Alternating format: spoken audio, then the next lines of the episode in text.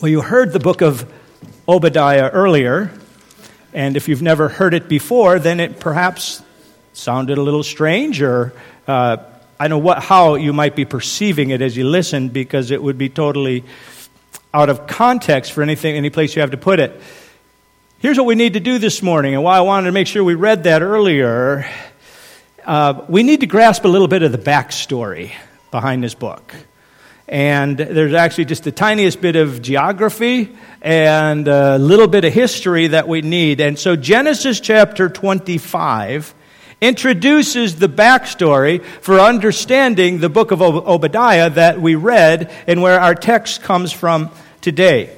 This you will understand most likely and remember.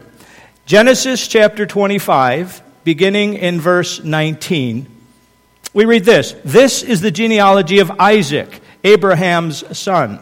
So we're going way back, people. Abraham begot Isaac. Isaac was 40 years old when he took Rebekah as wife, the daughter of Bethuel, the Syrian of Paddan Aram, and the sister of Laban the Syrian. Now Isaac pleaded with the Lord for his wife because she was barren, and the Lord granted his plea. And Rebekah, his wife, conceived. But the children struggled together within her, and she said, If all is well, why am I like this? So she went to inquire of the Lord, and the Lord said to her, Two nations are in your womb. Two peoples shall be separated from your body. One people shall be stronger than the other. The older shall serve the younger. So when her days were fulfilled for her to give birth, indeed there were twins in her womb, and the first came out red. He was like a hairy garment all over, so they called his name Esau. Afterward, his brother came out, and his hand took hold of Esau's heel, so his name was called Jacob. Isaac was 60 years old when she bore them.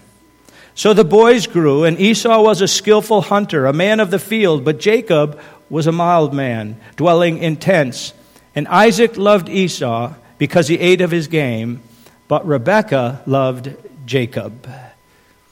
You know the backstory now behind Obadiah that it goes back to Jacob and Esau, centuries before when Obadiah is prophesying in their midst. And as you have followed, if you were to follow that story along, you would know immediately after this we have that account where Esau comes in from the field and he sees his brother Jacob who has prepared some food, a red stew. And Esau says, Man, I'm just really famished. Give me some of that red stuff. And Jacob says, I'll trade you for it for your birthright. He's like, Yeah, I'm about to die here, anyways. So, sure, just give me some of that stew. You can have the birthright. And that account ends thus Esau despised his birthright. He didn't think perhaps as highly or value things as he should have. You get to chapter 27. And in chapter 27, we have the situation, a well known account, where Jacob ultimately steals Esau's blessing. Now, here's how the story goes down. We do not have time to go verse by verse with that. So I just want to refresh you of the story. Came to a point, Isaac is getting old now. He's getting old. He can't see as well. His hands aren't going to uh, feel things as well. And he decides it's time to bless his son Esau. So he says, Bring me in some game from the field Prepare it for me, and after I eat, I would like to bless you. So Esau is excited to receive the blessing from his father, but the mom realizes what's happening here, and because she prefers Jacob, she says, Here's what we got to do. We got to prepare some food real fast. We got to get it prepared. I'm going to send you, and you're going to claim to be Esau, and your father's going to bless you instead of Esau. He's like, Well, hang on a second, mom. That's all well and good, except Esau is hairy and he's a man of the outdoors, and my father is going to recognize this and he's going to know something is up. So they actually put on a little Halloween costume on him and uh, get some get some type of leathery, hairy skins that they have, eh, so that when his dad says, you know, your voice is Jacob's, but you sound like, but you you know, you feel like Esau, and then he brings him close. He smells him. Well, he can smell the animal. He can smell the outdoors, uh, the the gameness of that, and he goes. He just says, okay, well, I'm going to give the blessing to my son, uh, to my son Esau, who is really Jacob. So he gives the blessing to Jacob intended for Esau. You can only imagine he'd been thinking about this for some time because he had requested for Esau to do what, uh, what was happening, and he said, Now it's time for this. No sooner does this get done than Esau, the real Esau, comes in and he's ready to feed his father and to get the blessing. And his father's like, What do you mean? I just gave you the blessing. And he realizes what had taken place. They realized that Jacob had just now taken the blessing from Esau. And he's like, Father, isn't there a blessing for me? And he's like, I gave it to your brother. Gives him a different blessing, but it's not what was intended for Esau. And so that situation uh, then kind of puts this rift between Jacob and Esau. And we read in verse 41 of Genesis 27 So Esau hated Jacob because of the blessing with which his father blessed him. And Esau said in his heart, The days of mourning for my father are at hand, then I will kill my brother Jacob. He says, My dad's about to die. He's getting old. Uh, when that's all been taken care of, I'm going to take my brother out. Jacob is aware of what's planned against him, so Jacob flees. For 20 years, he's gone. That gives us the story of him working for his father in law Laban. It's all backstory. Father in law Laban and uh, he gets the wives Rachel and Leah, and their handmaids, and all of this stuff is going on, and he actually winds up with a lot of descendants out of that, as well as a good deal of livestock. But it's about 20 years later, it's time to go back. As he goes back, he knows that. Esau was pretty angry when he left, and so he better figure out a way to protect uh, what's going on here. So he has all these gifts lined up for their reunion that is to happen. And Esau actually asks him when he comes, What's all this stuff that you have going on? He said, It's all for you, and I want you to have it. I want you to be blessed. And Esau, he says, I got plenty. I don't need this. It's God's blessed me also. And he recognizes some degree of God's hand upon his life. And he says, I don't need this. But Jacob says, Please take it. This is for you. So now they're living there together for a time, and God continues to build each of them. Remember, it was told to their mom that two nations will come from you. And now they're running out of space. So Esau takes his clan and he moves into a place called Edom. And here's how you can picture this, okay? We're all familiar with you got the Sea of Galilee. That's if you looked at any Bible maps, you got the little Sea of Galilee up here in the Middle East. And then down here's the Jordan River where they crossed over in order to get to the promised land. And then you got the bigger sea, which is the Dead Sea. Now, from the, the where you're looking, if you kind of the, the nation of Israel went down like this at a, down like this and then up like this at an angle, right off of that angle to the east is where Edom was located. And the thing that set them apart in Edom is as they settled there and they began to uh, make themselves uh, at home in that land, they settled a land that had very high mountains. And so it set itself up for good military defense to have such high mountains. And Genesis, Genesis 36 8 tells us that Esau is Edom. So when you think in terms, you hear about Edom, you're thinking about the descendants of Esau and the fact that they live south and east of the Dead Sea. So there's that account. Now, a number of centuries happen.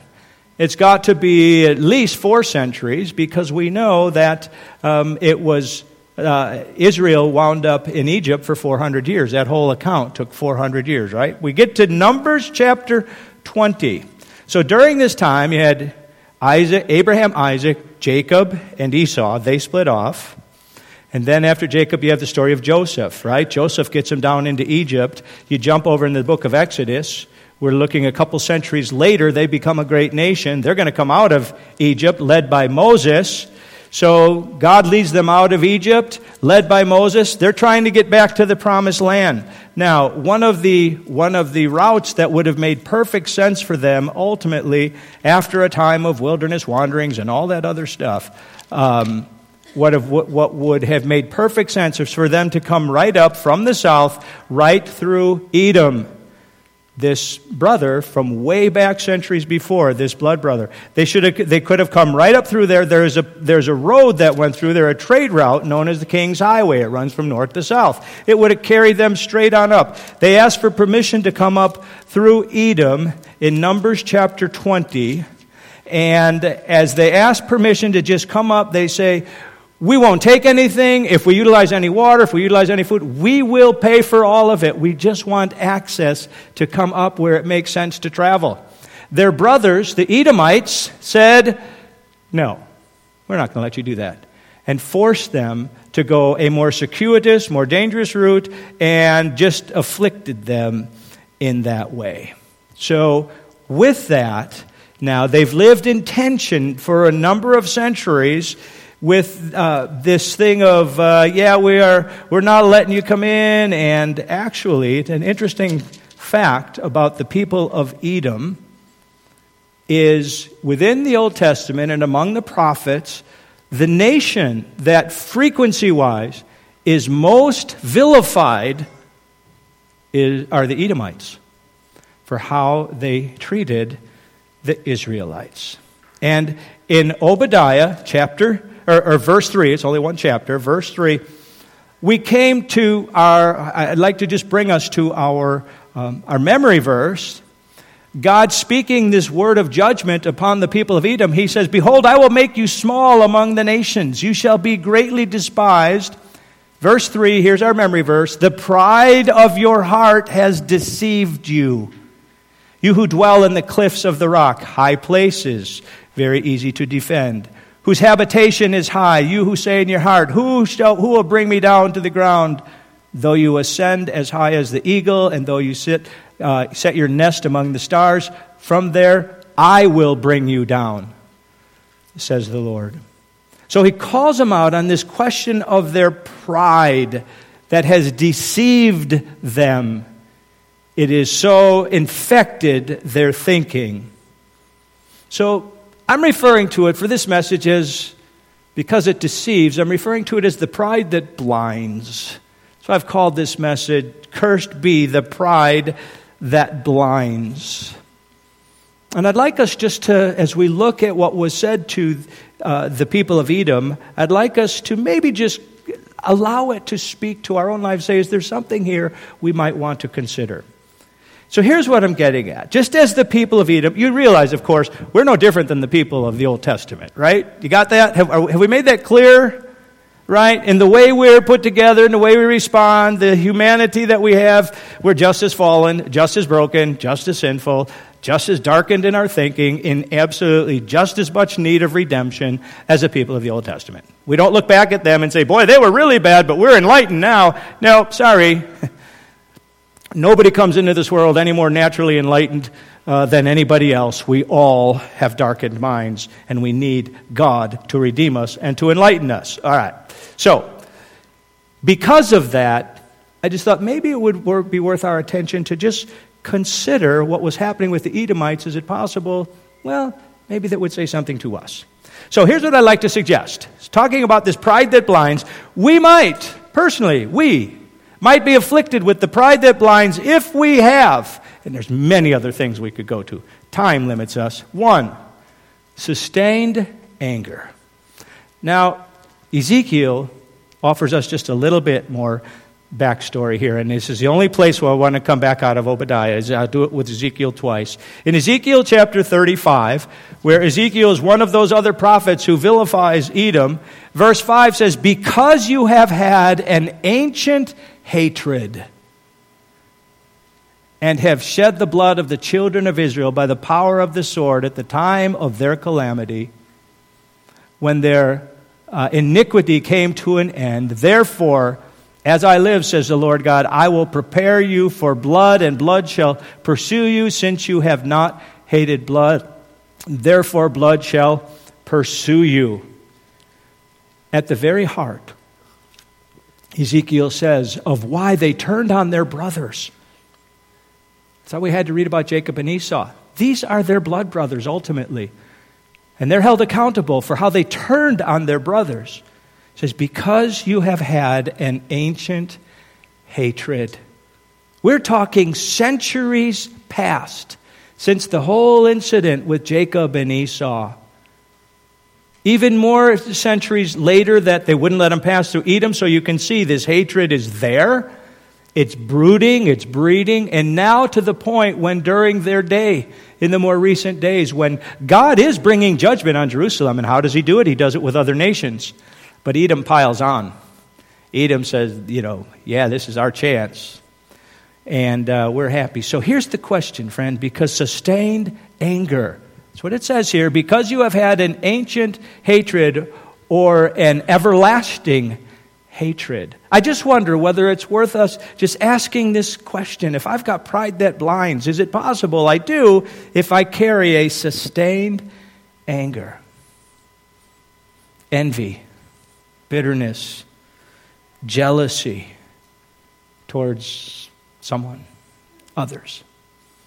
Someone out there that just, it just festers in my spirit that I have a sustained anger. I knew a guy back when we were living in Dallas, before we moved up to Lake Bronson for our first ministry.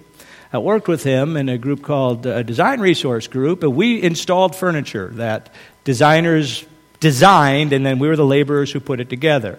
We actually put in 40 some floors of, at the time, brand new building that American Airlines was uh, making just uh, outside of the Dallas Fort Worth airport. And we installed all of that furniture. And guy by the name of Sebastian Salamoni was on that crew. And he was just a character, no other way to describe Sebastian. And he described something that happened while we're on that site that uh, he'd come, he was originally from Boston, and he came across someone who was also from Boston. And he told me about it. He said, Hey, I just met somebody else from Boston. Now, I'm not from Boston, so I don't understand the dynamics. But he said, in, in Boston, there's, the, this, there's this part of Boston and there's that part of Boston, and this part of Boston doesn't get along with that part of Boston. So he said, We're talking, we're having a great time about being from Boston. So I asked him, Well, where are you from? And he was from this part of Boston. The guy asked me, Where am I from? And, and Sebastian was from that part of Boston. And he said, As soon as he said where he was from, guy just went cold on him. And then he made this statement. He said he couldn't leave the hate back in Boston. Does it matter we're down here in Dallas, Fort Worth? Can you leave the hate behind at some point? Just that sustained anger, sustained bitterness, hatred. We're susceptible to it, friends. Are we not? So, is it possible? I don't know. God will speak to us. Is it possible that we're afflicted with a pride that blinds because we have a sustained anger and we're still holding on to something that uh, we feel like a long time ago this I was hurt by this, and God may be trying to say, "Hey, I'd like to heal you from that if you'll let me sneak in there and minister to you. That's just one thing. We might have an, uh, uh, be afflicted with pride that blinds if we have a defensive posture. Now, I, have, I, realize I'm doing something here that those of you who are just very, very serious Bible students, you're going to say, you should not have gone about it that way. I get it, okay? Cut me a little bit of slack on this one, all right? He says in verse 3 The pride of your heart has deceived you, you who dwell in the clefts of the rock whose habitation is high, you who say in your heart, uh, Who shall bring me down to the ground? And as we've read twice now, God says, I will. I'm taking you down because of that pride. And that pride allowed them to, up in those mountains, up in those high places, right? That's where it's easily to defend any stronghold, isn't it? Isn't that where they would build their fortresses? Isn't that where they would always build on the high ground? You don't build down in a valley so people can be on the high ground around you and start lobbing things into your defense system. You build on the high ground, what makes it much harder for anybody to come break that down. They had built so high. Some of these things, uh, they tell us geographically, they're like 5,000 feet high peaks and they're up in the caves, and there's just all sorts of places, all sorts of places for them to, for them to hide. They're like, hey, nobody can get us here. Think of Afghanistan. How long did it take Russia before they decided we can't defeat Afghanistan? Here they are, what medieval in terms of their thinking, in terms of their weaponry, and all, however they go about things, and a nation that has nuclear arms can't dismiss them from Afghanistan. Then we've gone in there, we're having the same struggle. Why can't we get, why can't we get them out? Mountains. the hills becomes just totally defensible, just a real good stronghold. Now, God can defend against, God can take them down. He says He will. In fact, when He takes them down, He says, There will be nothing left of you. And there is no, there are no descendants of Esau or Edom, or the Edomites that. Uh, that we can point to today because it's wiped them out of that out of that place. So, uh, so this is their defense. So here, here's my point. Just this: we might be afflicted with pride that blinds if we have a defensive posture. We have so protected ourselves from ever anybody ever hurting us, anybody ever getting near to us, anybody ever being able to anger us again, that well, defenses are up all over the place. It's like nobody's getting in here, nobody's coming close. Why? Because I'm not going to get hurt again. Because I'm not going to let that happen again. That could be that it's coming out of a pride that where the anger has been sustained. Just a thought just a thought, something for us to consider. Those of you who are closer to me in age will remember um, there was a song, uh, Simon and Garfunkel had the song out, I Am a Rock. You recall that? And in the context of that song, they sing of a guy who's protected himself. All right? He is not going to let anyone hurt him. And he says, I am sealed in my armor, hiding in my room, safe within my womb. I touch no one, and no one touches me. I am a rock. I am an island. We can do that, friends. We can wall ourselves off in such a way, be so defensive in our posture. It's like nobody's going to hurt me again. And I just wonder if it's possible God would say, Man, I'd so love to bring healing to your life. I'd so love to help you, you know, unravel that and uh, not live in this lonely, defensive place any longer. Third thought. We might be afflicted with pride that blinds if we have gloating speech. I want to pick it up in verse 12, if you would, because this is within that segment of this book where he's saying why he's going to wipe them out.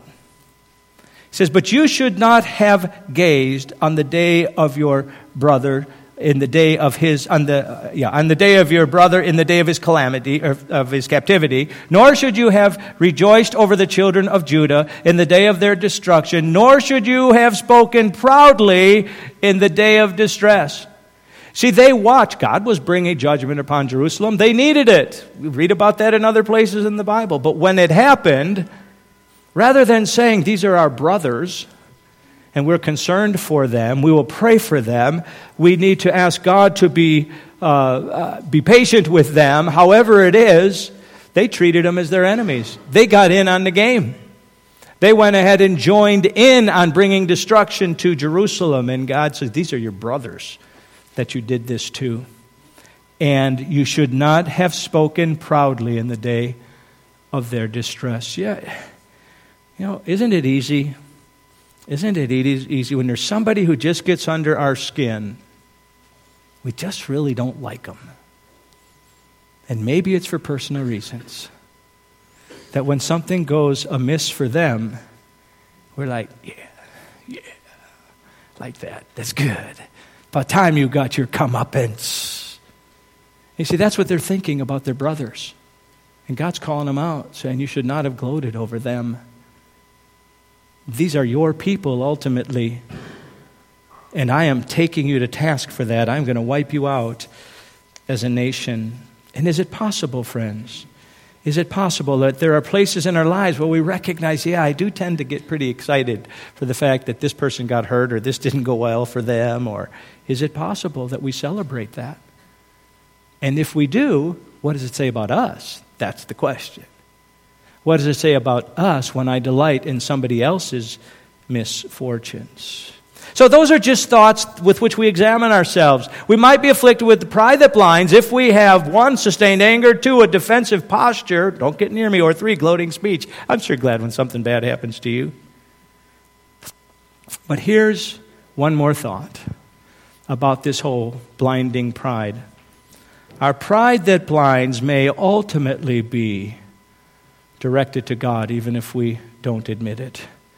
So if we come back to Ezekiel now, as we come back to Ezekiel, I want us to notice something. Ezekiel back to 35, although now we were in verse 5 and 6 before, we're going to pick up verse 10.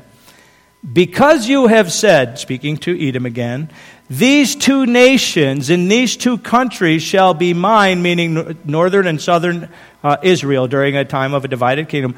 We will possess them, although the Lord God was there. Therefore, as I live, says the Lord God, I will do according to your anger and according to the, uh, to the envy which you showed in your hatred against them, and I will make myself known among them when I judge you. But here's a thought that I think that we might want to consider. You know, Esau, recall first. Remember, Esau first rejected the work of God in his own life. He despised his birthright. He didn't care for the things that matter. Now, later, centuries later, through his descendants, Edom, this nation also, despises what God is doing. Because God's point here through Ezekiel is I'm at work in Jerusalem. That is the place where I have put my heart. That is where my love is. That is my capital. That is the place I discipline them now, but I'm going to raise them up again because they have a special place to me and you act like it doesn't matter. Remember how David would not touch the Lord's anointed? Recall that? He would not touch the Lord's anointed because he knew God was at work in Saul's life somehow. He couldn't understand it all, but he refused to touch David or Saul and bring affliction to him. When there were times he might very well justify it. He's like, "Nope, not going there." And God is saying Jerusalem in effect is his anointed, and you have treated Jerusalem as if it doesn't matter that God is there. What is interesting about this book, friends, just an interesting observation, there is no criticism for idolatry or injustice. If you will recall the book of Amos, that was the thing Amos was taking them to task for, was idolatry and injustice to the poor. This has nothing to do with that. This has everything to do with they afflicted their brothers, even to the degree that when they knew God is present at work in Jerusalem, they don't care. And they're going to bring the, the affliction. Which causes us to ask this last searching question Do we perhaps get a little bit upset with God when we see that He has somehow brought blessing upon someone else? How, do, how well do we take it when someone else's life goes good? Maybe somebody for whom we are just a little bit jealous, a little bit envious already. Is it kind of is it kind of something there? It's like, you know, I'm not sure God's treating me very fairly here. He's not being very just with me. Why do they get all the breaks? See, this happens with preachers, right? happens with preachers. It, it, we're as susceptible to it as anything else. You put me into, uh, like right, right now, you put me into a place like West Fargo, I can bet you churches are exploding in West Fargo. You know why? Because West Fargo is exploding. That's why. And when my son was, was uh, in college uh, at Moorhead, at the time south of Fargo was exploding. And that's when he started attending Bethel. And he looked at Bethel, wow, it's incredible. God's doing such amazing things here. These must be really amazing and incredible people that God's doing this. And then you realize it's also happening with the Baptist church, the Methodist church, the Episcopalian church. They all have these great facilities. Why? Because they're in a place that population wise is just exploding. You want to start a church that's going to grow? Find out where the population is exploding and start there. But what do you do when God calls you to northwest Minnesota and you're in a place where the population is actually tends to fall away? And you see that. You don't think there's a maybe a preacher here or there finds that hard to deal with because we're seeking to be faithful to? We do. We absolutely do in our humanity. And we raise the questions. Why them, Lord, and not us? Why does that guy get to be, you know, uh, ministering in a church of a thousand and becomes two thousand and three thousand? Is he really Any more faithful? Does he know any more? No, God's called him to minister at that place at that time. So I just want you to know, I'm throwing that out there so you know it's something I struggle with and have had to figure out where to put it in the course of time. Where do you go with this thing? See, I wouldn't trade places with any of them, though, because I get to minister alongside of you, and I wouldn't trade it for the world. I don't care about those kind of numbers because I get to walk alongside of you people, and you are such a blessing to me and to my wife, and so that's just a wonderful thing. But we're all susceptible to it. That's why I make it personal. So here's one last thought as to whether or not we maybe are afflicted with pride that blinds. To ask these questions to see if it stirs anything where maybe the Spirit of God would speak to us. What do we do when, when, with verses of Scripture that say we're to forgive one another as God in Christ has forgiven us? That means these same people who have afflicted us, right? Ow. Ouch. Maybe I'd like to maybe I'd like to develop a little of my own everlasting anger, my own ancient hatred rather than really bring forgiveness. Is this what you're asking, God? I think that's what's asking. How about things that we're to live as much as possible peaceably with all men? Yeah, but some people you don't understand, Lord. They're just an irritation. Right? They're, they, are, they are just an irritation. What about when Jesus says to take the plank out of your own eye? before you worry about dealing with the other person's problem. And these things that come to I'm just I'm just throwing them out there, friends. I'm just throwing them out there. But can I can I say what I'm really frightened to say? And then Dave this morning, he's on this thing. Yeah, he's so bold, Lord. He's so bold. And I'm like, if you knew how my knees are knocking, you wouldn't say that.